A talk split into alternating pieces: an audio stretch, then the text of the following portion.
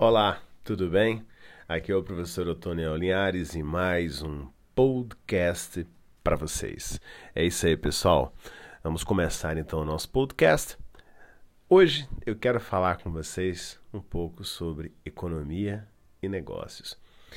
Bem, tempos de pandemia, tempos difíceis, mas vou falar para vocês, as coisas estão melhorando. É, principalmente na questão das exportações. É por aí que eu quero começar a falar com vocês. Pra vocês terem ideia, o comércio exterior é, se alcançando, né, pode ter alcançado alguns resultados desde do ano, é, deste ano ainda, ele vai estar 30% superior ao de 2017, para vocês terem uma ideia. Então a coisa para 2021 promete. É claro, nós estamos praticamente encerrando o primeiro semestre, exatamente, porque nós estamos entramos no mês de maio, né? No mês de maio de 2021 e entrando no mês 6 é o encerramento do primeiro semestre, né? Então, se alcançando o resultado deste ano, é, 30%, será 30% superior a 2017. O último recorde retomado da China e dos Estados Unidos deve continuar ampliando as vendas de soja e minério de ferro. Em abril, foi registrado o saldo comercial positivo de 10,3 bilhões de dólares. Olha que coisa bacana. Então, a, a, o mercado externo, que é justamente as nossas exportações, o nosso avanço, é que está dando certo? É isso que o senhor quer dizer, professor? Exatamente isso, pessoal. Nós estamos avançando em exportações. Significa que a economia norte-americana e a economia é, chinesa voltam a aquecer. Né? Então é por aí que a gente tem de começar a pensar também.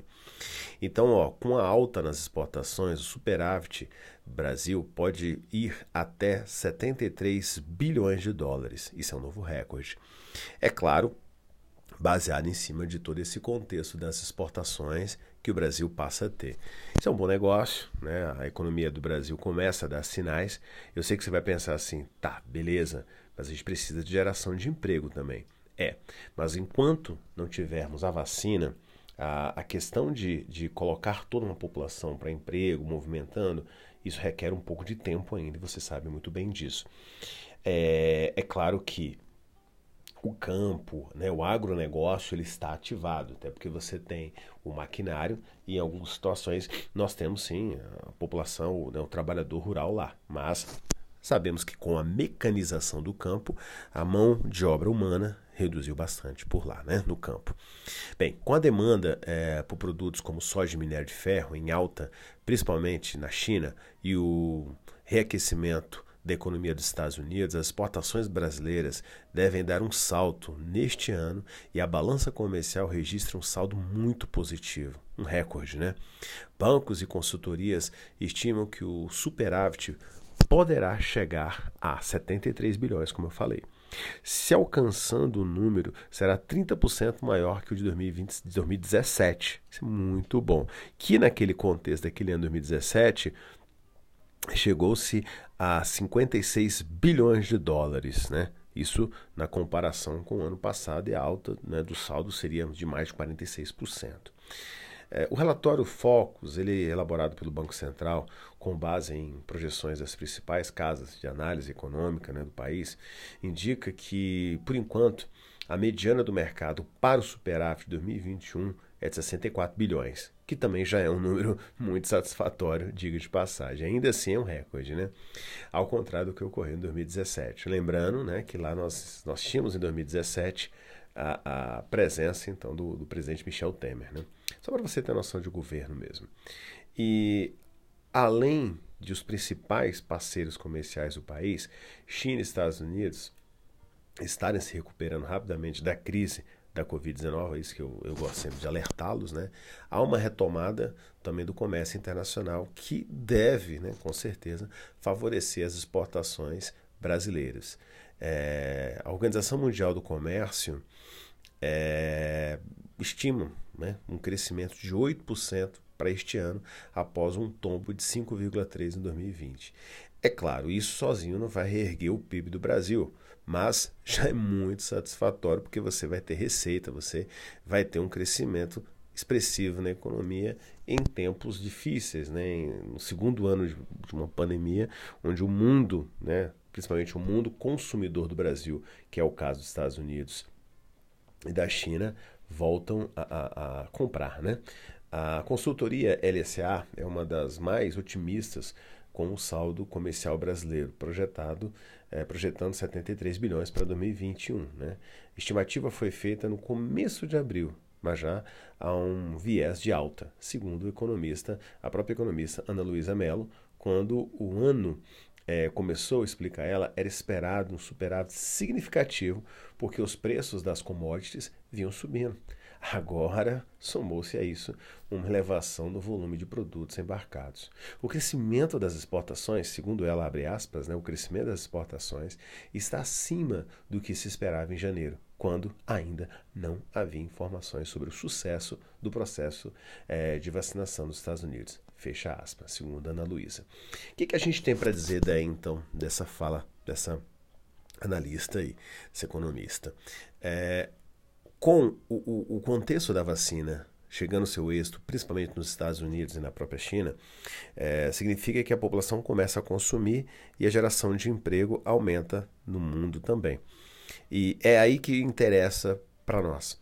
Os Estados Unidos começa a voltar os seus trilhos, começa a aquecer sua economia e começa a necessitar de produtos básicos, como soja e como minério de ferro.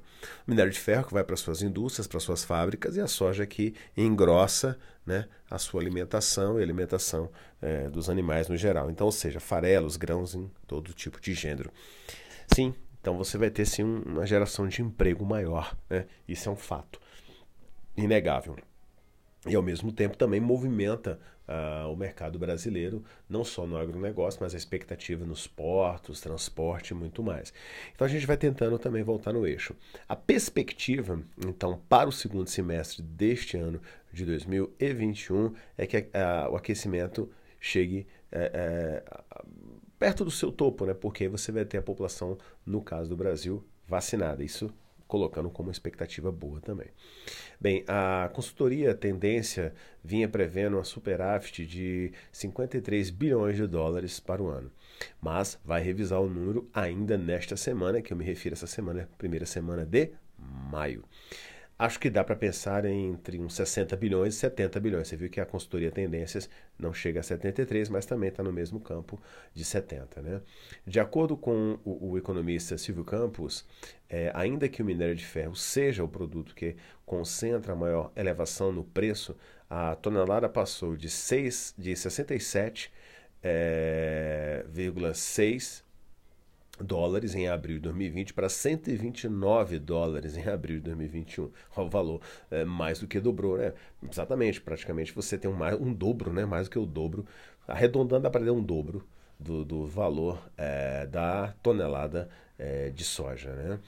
É, a economista Lia Valls, pesquisadora do Instituto Brasileiro de Economia da FGV, ela afirma que é que até manufaturados como têxteis, calçados, né, devem começar a registrar maiores embarques puxados pela desvalorização do real. Como o mercado interno está mais encolhido, as indústrias acabam se voltando para o setor externo. O que, que significa isso, pessoal?